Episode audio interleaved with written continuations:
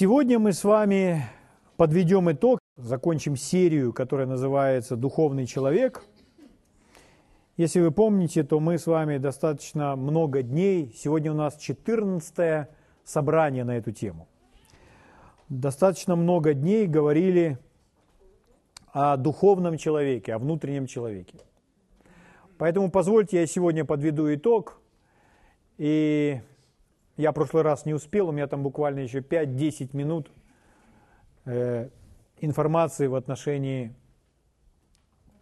того, чтобы избегать утечек и потерь в своем сердце, в своем духе. Итак, позвольте я подытожу. Когда человек повторяет то, что вы уже знаете, в Библии называется это поливом. То есть, если вы слышите Слово Божье в первый раз, знаете, это посев. Но если вы сталкиваетесь с тем, что вы это уже слышали и слышите второй раз, знаете, это полив. И это не не значит, да, я это уже слышал. Наоборот, продолжайте об этом слышать, потому что тогда это глубже в вас укоренится и принесет соответствующие плоды. Это слово начнет просто контролировать вашу жизнь и управлять вами. И вы будете очень довольны и счастливы. Слава Богу. Мы же с вами встали под власть Божьего Слова. Итак, духовный человек. Ну, духовный человек – это тот человек, который внутри. Библия учит нас, что человек – это дух, душа и тело. Именно такая последовательность в первом послании фессалоникийцам. Дух, душа и тело. Люди думают, что дух и душа – это одно и то же. Но Библия разграничивает дух и душу. В послании к евреям написано, что Слово Божье живое и действенное, оно раз, э, проникает до разделения духа и души. Если оно проникает до разделения духа и души, значит дух и душу можно разделить. Можно разделить. Как разделить дух и душу? Ну, в смысле разделить, чтобы в нашем понимании мы видели – что за что отвечает и в чем разница. Можно разделить только Божьим Словом. Угу. И мы с вами изучаем того человека, который внутри, но мы больше с вами говорили не о душе, а о духе. Когда мы говорим о духе, то мы понимаем, что дух – это наша та составляющая, которым, которым мы с вами верим, например. Мы верим не душой, и мы верим не телом, мы верим Богу духом.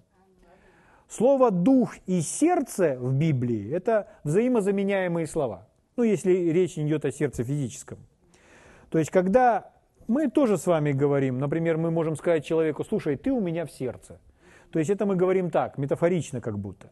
Но на самом деле мы подразумеваем, что ты там у меня внутри. То есть, я о тебе думаю. Ну, в Библии тоже используется такое выражение, например, что мы верим сердцем.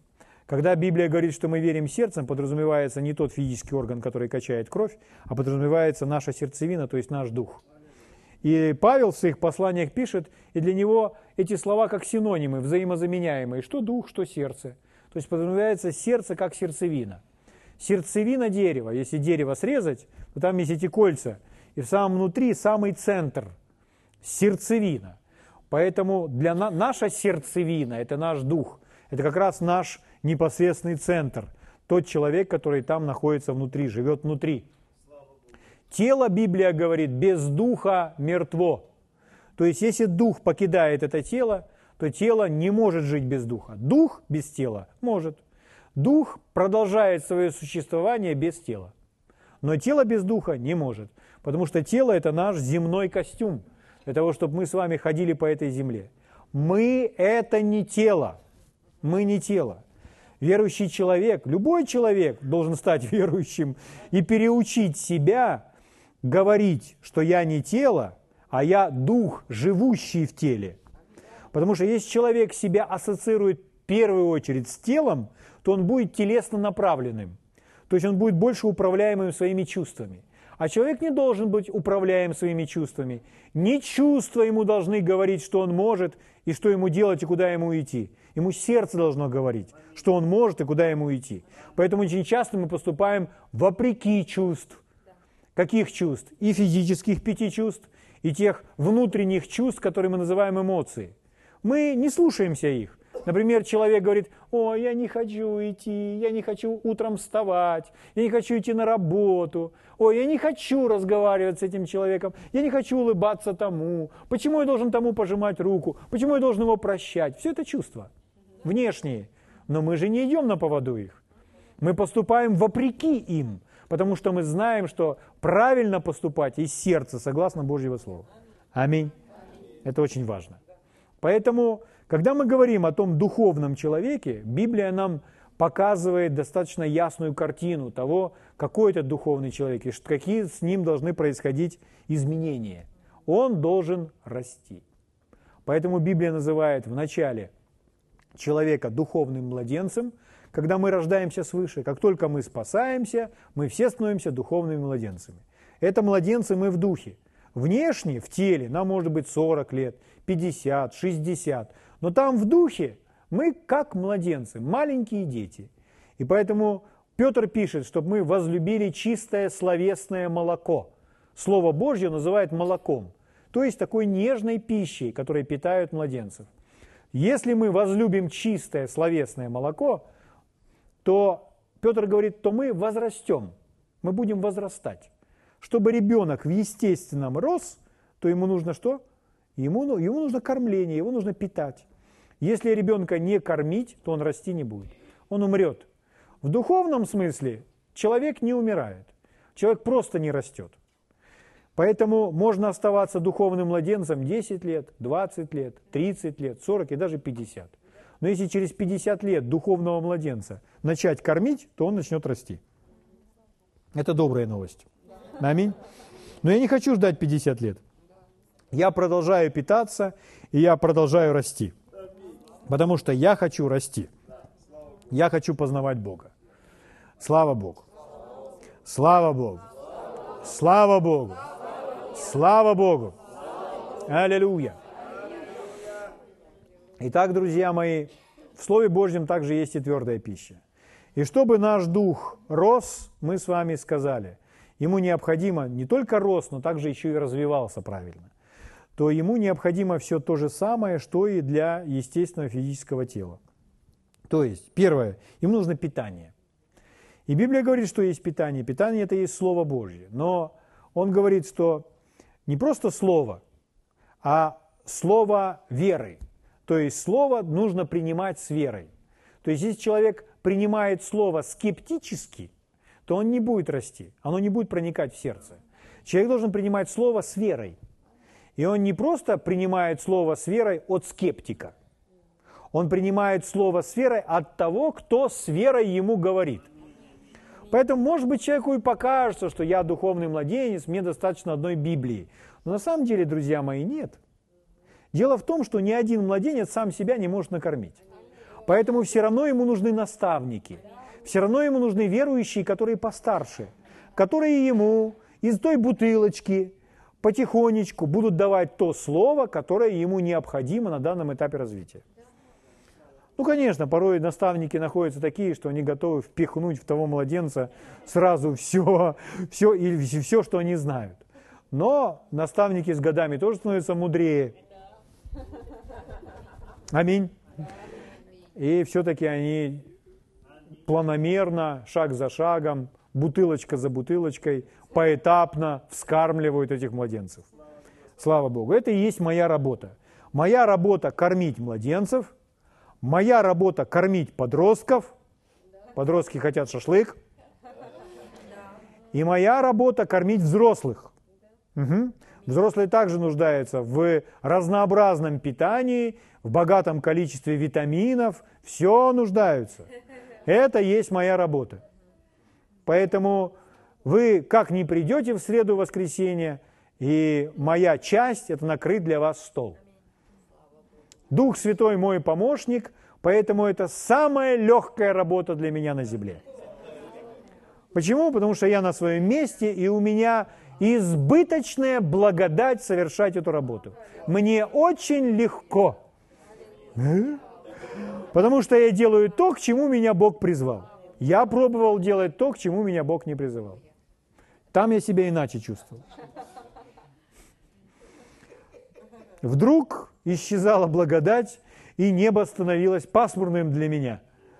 Но когда вы делаете то, к чему Бог вас призвал, все необходимое обеспечение ресурсами, способностями, всякою Божьей благодатью вы будете полностью обеспечены. Поэтому самое важное, друзья мои, делать то, к чему призвал нас Господь. Слава Богу. Но это мы отвлеклись от темы. Но это нам тоже помогает. Итак, второе, что нужно этому младенцу или вообще верующему человеку. Если человек в естественном будет только кушать и будет все время лежать на диване, то этот малыш станет толстым, и он не будет здоровым. Ему нужно движение. Поэтому в духовном мире точно так же. Нужно практиковать Божье Слово. Исполнять то, что мы слышим. Исполнять то, что мы знаем. Иисус говорил, не слышите забывчивы, это Яков говорит, не слышите забывчивы, но исполнители слова. А Иисус рассказал удивительную притчу, историю о доме, построенном на камне. И этот дом, построенный на камне, это тот, кто слушает Божье Слово и его исполняет. Сразу же воплощает жизнь. Друзья мои, мы можем так растянуть свой духовный желудок, слушая очень много всего. И у нас будут большие головы, потому что мы много всего знаем. Но вся прелесть, когда мы слушаем Божье Слово, и мы сразу же задаем себе вопрос, после того, как мы прослушали, как я это могу исполнять? Или как я могу это воплотить в жизнь? Если вы не знаете, как это воплотить в жизнь, то через некоторое время вы это забудете, и вы не сможете это сохранить. Все Слово Божье, оно должно быть практичным, чтобы мы могли это исполнять. Если это Слово Божье о мыслях, значит, мы должны думать таким образом. Если Слово Божье о словах, то мы должны говорить таким образом. Если Слово Божье, о чем бы оно нам ни говорило, нужно сразу исполнять. Аллилуйя. Питание, следующее, исполнение Божьего Слова, то есть движение. Угу. Следующее – это покой, нужно учиться отдыхать. Покой – это значит, это значит не бегать, не суетиться, а научиться жить в покое. То есть человеку нужен отдых. То есть человек должен проводить время с Богом, никуда не торопясь. Не нужно утром встать так, «Отче наш, сущий на небесах, да светится имя Твое, да придет царство Твое, тра та та та та та та и побежал. Нет. Время, проведенное с Богом, это время, проведенное в Его присутствии, это время покоя. Аминь. Когда мы говорим Богу, и мы даем Ему время сказать что-то нам, когда мы позволяем Ему говорить к нам, и у нас достаточно времени, чтобы не бежать, а послушать. Слава Богу. Вот. Но однажды, это все из Библии, мы с вами это все уже изучали, но однажды Господь сказал одному человеку, удивительному учителю Библии, ты можешь все это исполнять и в своем духе все равно не быть сильным. Твой дух после того, как ты это все исполнишь, все равно будет слабым. И он сказал, как такое может быть, Господь? Как такое может быть? Но так как ему об этом сказал Бог, он понял, что Бог говорит правду. Но Господь желает, чтобы он нашел этот ответ, чтобы он ну, Бога спрашивал об этом, искал. И Господь показал ему. В один из дней он просто попросил Бога, чтобы Господь ему объяснил, о чем, что имеет в виду Бог. И в один из дней он зашел в ванную, чтобы набрать воды, как мы с вами это делаем. То есть включаем краны, бежит из крана вода, возможно, вы наливаете туда какие-то шампуни, и вот вода наполняется, там шампуни, вся эта пена – вы готовите себе ванну, чтобы потом залезть туда и сказать, какое блаженство. Да? Ну, если из вас так кто-то делает. Ну, вы знаете, понимаете. И вот когда он включил воду, налил туда, по всей видимости, все эти шампуни, и он вышел, а потом через некоторое время, пять минут, возвращается, а воды как не было, так и нет. Знаете почему? Потому что он забыл пробочку закрыть того сливного отверстия. Из-за того, что была, осталась открыта эта дырка, сколько бы вы ни наполняли ванную, она остается пустой. То же самое происходит с нами. Сколько бы мы ни кормили себя Словом Божьим, сколько бы ни проводили время в молитве с Богом, как бы мы его ни проставляли, можно просидеть на собрании, слышать прекрасное Божье Слово, петь песни хвалы и прославления, исполниться Божьего Духа, смеяться, радоваться, веселиться, потом выйти и сказать, о, насколько я полон – и вас встречает какой-то ваш знакомый и сообщает вам плохую новость. Он сообщает вам плохую новость, вы своим умом хватаетесь за эту плохую новость и начинаете об этом думать, беспокоиться. Вы начинаете размышлять, и вот проходит 2, 3, 4 минуты, и вы думаете, о, как будто ничего и не бывало. Куда все подевалось? Вы открыли сливное отверстие, и все вытекло из вас. То есть у вас утечка, у вас потери, у вас течь. Какое такое слово?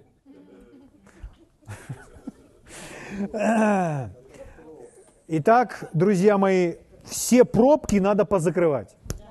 И мы с вами начали искать там, где может быть течь в нашем христианском хождении пред Богом. Самое первое и самое распространенное. Мы смотрели места Писания, подтверждающие это. И у вас у самих достаточно много примеров из собственной жизни. Вы мне сами можете рассказать. Это страх и беспокойство. Это самое распространенное. Если человек боится, если человек начинает беспокоиться, это истощает его внутри. Человек, который беспокоится, это истощает его, это высасывает из него внутреннюю силу. Поэтому человек духовно становится слабым, его дух не сильный. Второе мы с вами сказали, это ссоры, все эти скандалы, разногласия, когда люди ссорятся с друг другом. Угу.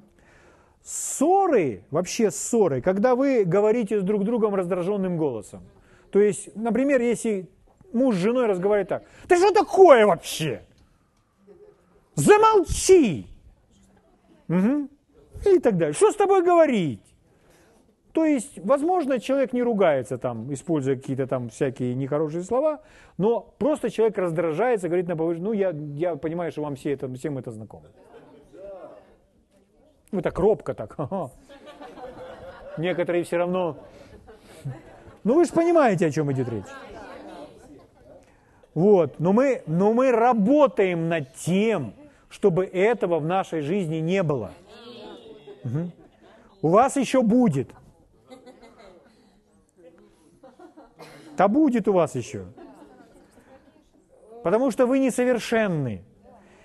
Но у вас есть кровь, вы можете очень быстро развернуться, попросить у Бога прощения. И со временем этого в нашей жизни будет меньше, меньше, меньше, потому что мы становимся сильнее. Слава Богу. Но когда люди ссорятся, это истощает их дух. Угу. Поэтому нужно учиться не ссориться. И нужно учиться не ссориться, ну, как правило, это с самыми близкими. Потому что самые близкие, с кем мы непосредственно ходим постоянно по одной квартире, если вы научитесь относиться к тому, с кем вы ходите, кто от вас никуда не денется, если вы научитесь относиться к нему, если это муж, ну просто как к Богу, к жене как к сонаследнице благодатной жизни, и будете к своим родным терпеливы, добры, внимательны, нежны. Не будете говорить с такой интонацией, да что такое-то? Сколько можно? Казалось бы, это мелочь, но мы работаем над собой, чтобы не было. Зачем? Чтобы наш дух был сильный. Аминь. Потому что это неправильно. Это неправильно. Угу. Любовь так не будет говорить. И Иисус никогда вот так не, не вел себя, что он постоянно, ой, ой, ой, ой. Он так не вел себя. Угу. Он участвовал в жизни других людей. Фарисеям он говорил правду в лицо. Он был серьезен. Угу. Но он их любил. Аминь. Слава Богу. Поэтому, друзья мои, нужно беречь себя от всех этих ссор научитесь разговаривать нежно. Научитесь, я вам даю такое задание, я вот вам буду звонить на этой неделе всем. Я вам даю такое задание. Я вам буду всем звонить, а вы... А, ну вы же будете видеть, что это звоню я. Точно. Научитесь говорить алло или да мягко? Можно сказать алло? Угу.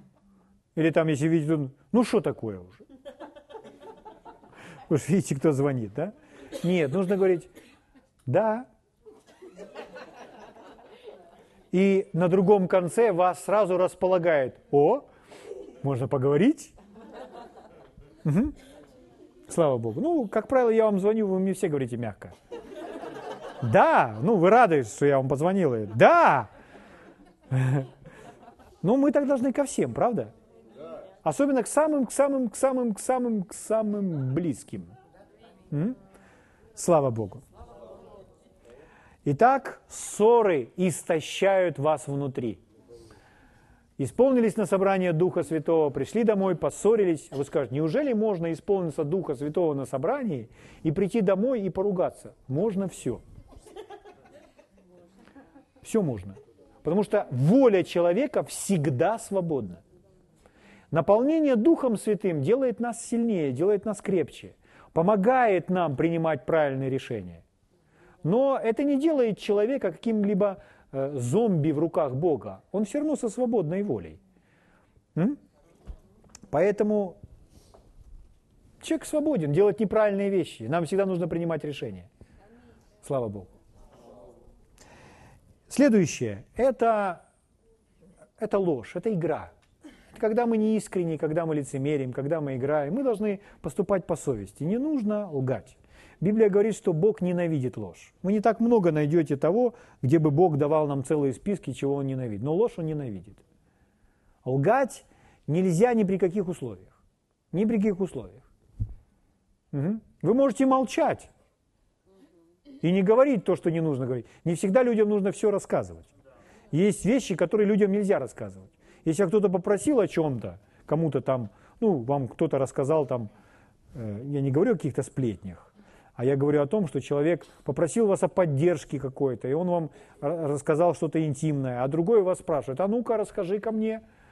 А вы говорите, я не могу тебе об этом говорить, я тебе этого не скажу. Это нормально, правда? Но э, обманывать это неправильно. Ни при каких условиях. Э, к, э, этим, Отцом лжи назван сатана. А ложь – это язык дьявола. Истина и правда – это язык Бога. Бог говорит на языке истины. Угу. Поэтому, если вы начинаете лгать, вы угнетаете свой дух. Вы угнетаете свою совесть. Угу. И если человек угнетает свою совесть, то он внутри становится истощенным. Это тоже то отверстие, из которого утекает наша горячая вода в трубы. Следующее мы с вами сказали. Четвертое. Это идти на поводу плоти. Идти на поводу плоти, быть управляемым плотью, быть ведомым плотью. То есть принимать решения на основании физических чувств. Это не обязательно плохие решения. Это когда человек просто движим нуждой. Если человек движим нуждой, то он не будет движим Богом. Потому что Бог не ведет человека через нужду. Человек скажет, ну я же нуждаюсь в этом. Мне же так нужно это. Если вам нужно, то просите у Бога мудрости, как выйти из этой ситуации. Но будьте ведомы Богом. Потому что человек в нужде, он порой достигает своей цели совсем неправильными методами. И он не, не достигает в мудрости Божьей, не достигает так, как бы Бог хотел это сделать для человека, а начинает делать неправильные вещи, начинает делать то, к чему Бог его не призывал. Если коснуться сферы служения, то здесь то же самое присутствует. Например, люди понимают, что нужно для Бога делать то-то, то-то, то-то, то-то. И они просто поддаются общему настроению и начинают делать то, к чему их Бог не призывал. Так, например, человек может стать пастором. Можно стать пастором не потому, что Бог призвал пастором, а потому, что есть нужда в пасторстве. Или потому, что увидел, что кто-то это делает. И думает, неплохо, нормальная профессия. Как в школе, как в школе у нас э, в классе было написано, все профессии хороши, выбирай на вкус. Но это неправильно. Мы, мы не можем сами выбирать. Мы должны найти, к чему Бог нас предназначил, что Он нас заложил – Если в ребенка было заложено стать, допустим, музыкантом, то это все равно в ребенке будет проявляться. И родитель должен это в нем раскопать. Если ребенок призван быть врачом, он всем уколы делает, то родителю нужно задуматься. И режет все время червей, а потом сшивает несколько их.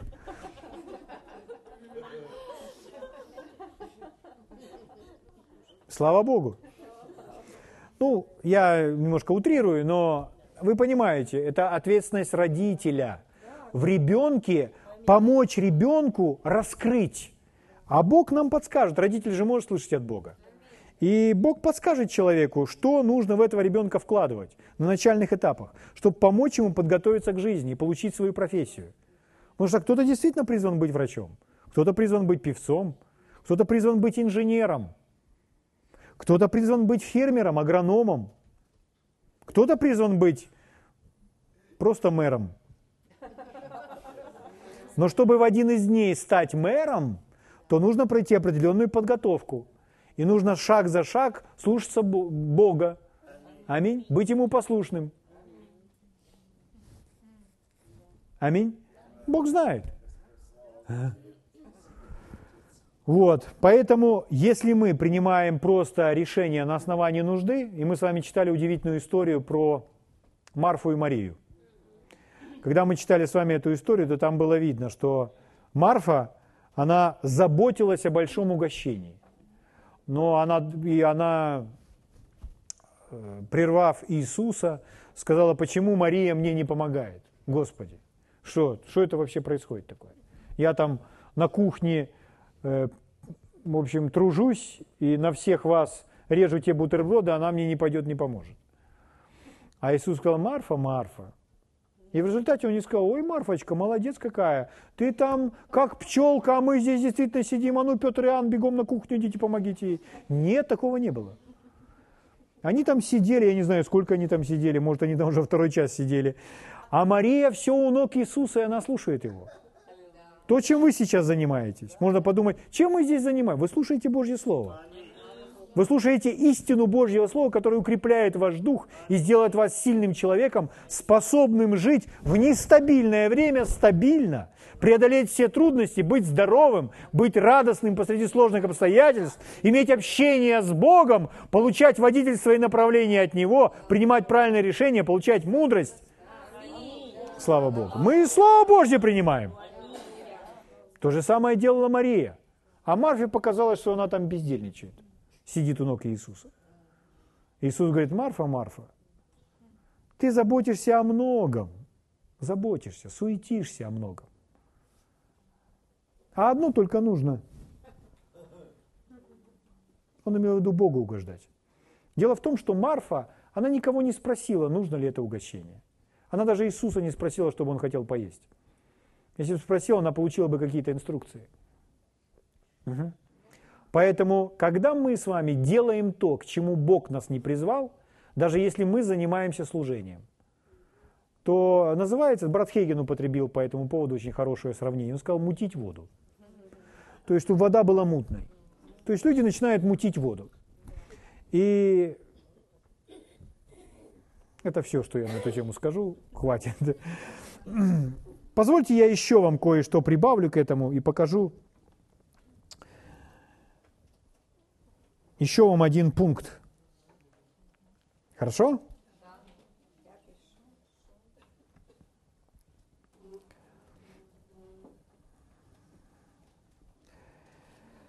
Итак, прочитаю вам еще раз одно место Писания, и потом перейдем к этому пункту. Книга притчей, 4 глава, 23 стих, это то, что мы с вами читаем на каждом собрании.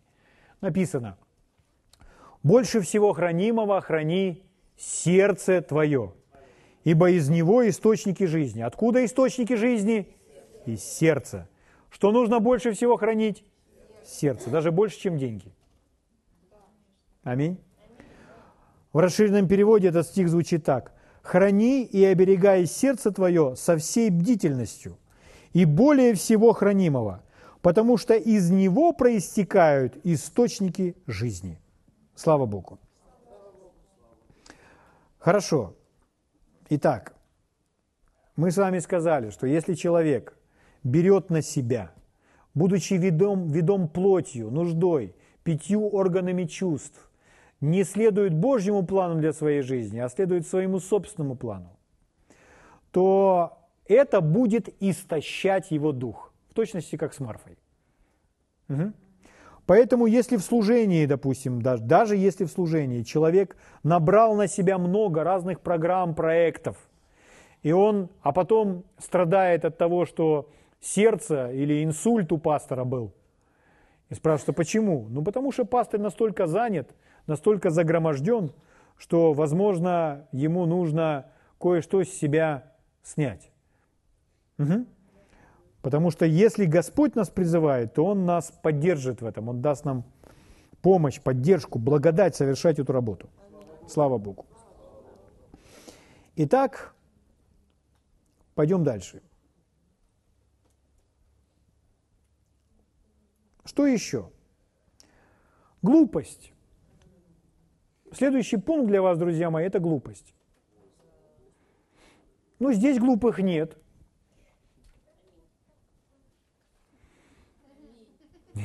И одно аминь прозвучало, и такая тишина, что мне аж стало неловко. Но у нас у всех с вами э, доступ к мудрости Божьей. Вот. Я всегда думал, как же вот это от глупости избавиться?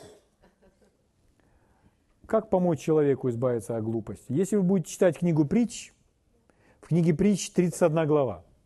Если читать каждый день по главе, соответствующей сегодняшней дате – то в течение года вы будете читать книгу притч 12 раз.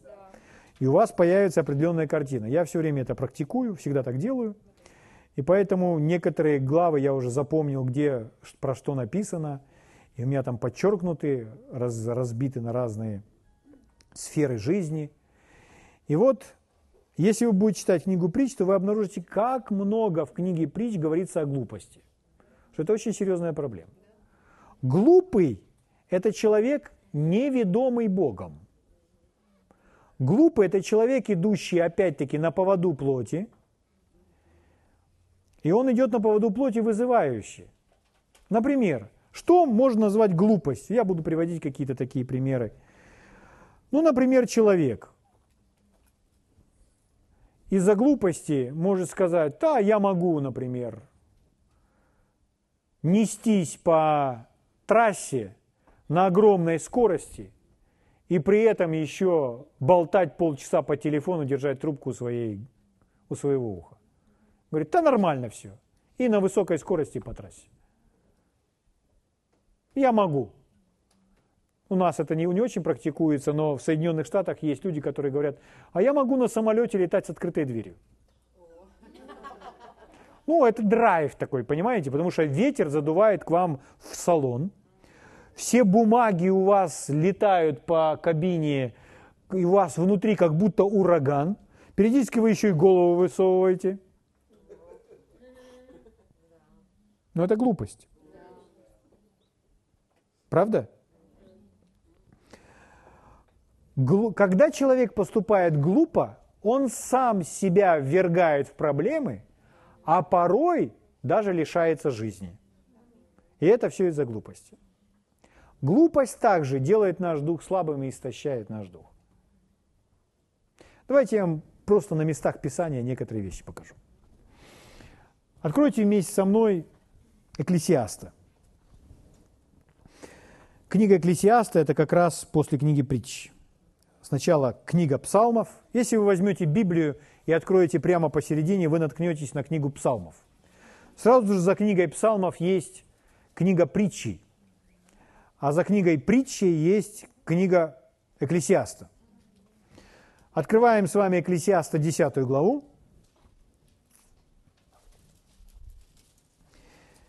И читаю вам 15 стих.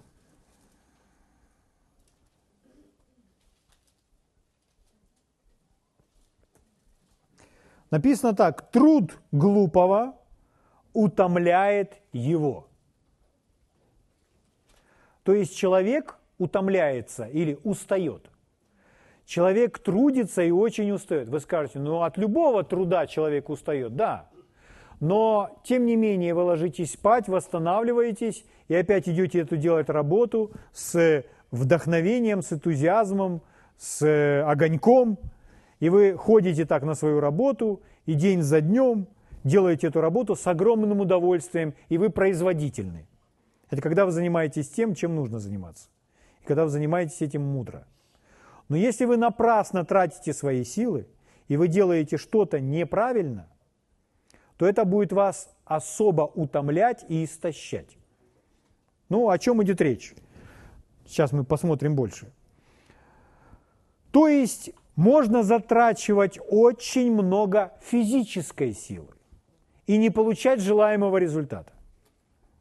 То есть можно брать и поднимать тяжелый вес. Поднимать тяжелый вес, шесть мужиков обступило и поднимают этот тяжелый груз, и никак поднять не могут. Тут один пришел, взял рычаг, камушек подставил, приподнял и покатился тот, значит, груз.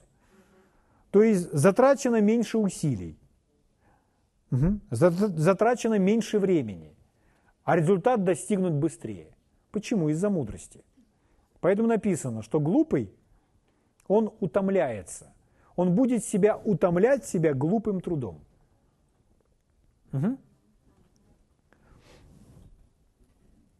Поэтому у нас везде должны быть рационализаторские предложения, чтобы не заниматься ненужной работой.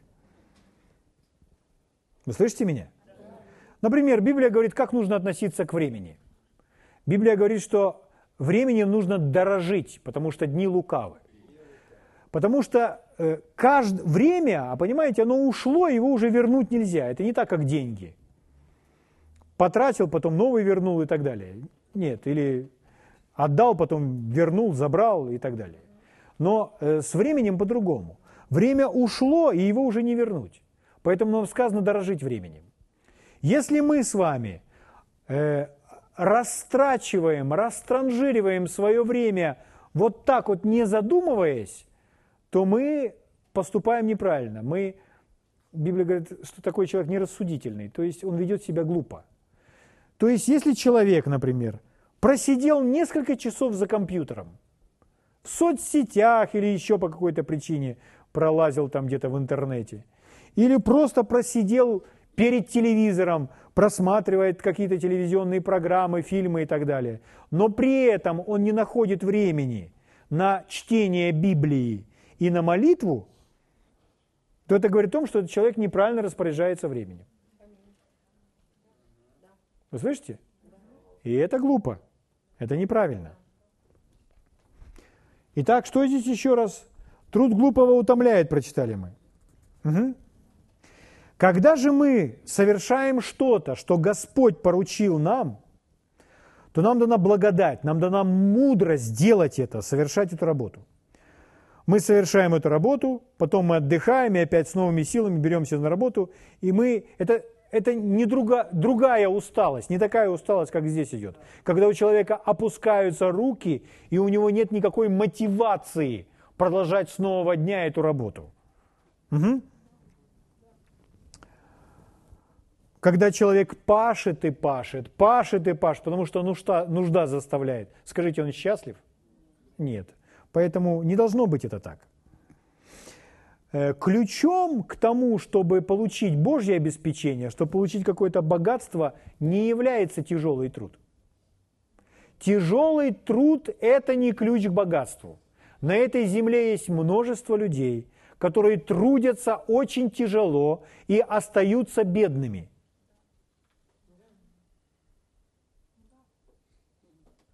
Можно затрачивать меньше труда, а получать большие результаты. О чем я говорю? О чем идет речь? Останьтесь здесь, в книге Экклесиаста, в 10 главе. Давайте немножко выше возьмем, 10 стих. Человек может работать очень тяжело и при этом ничего не иметь. Угу.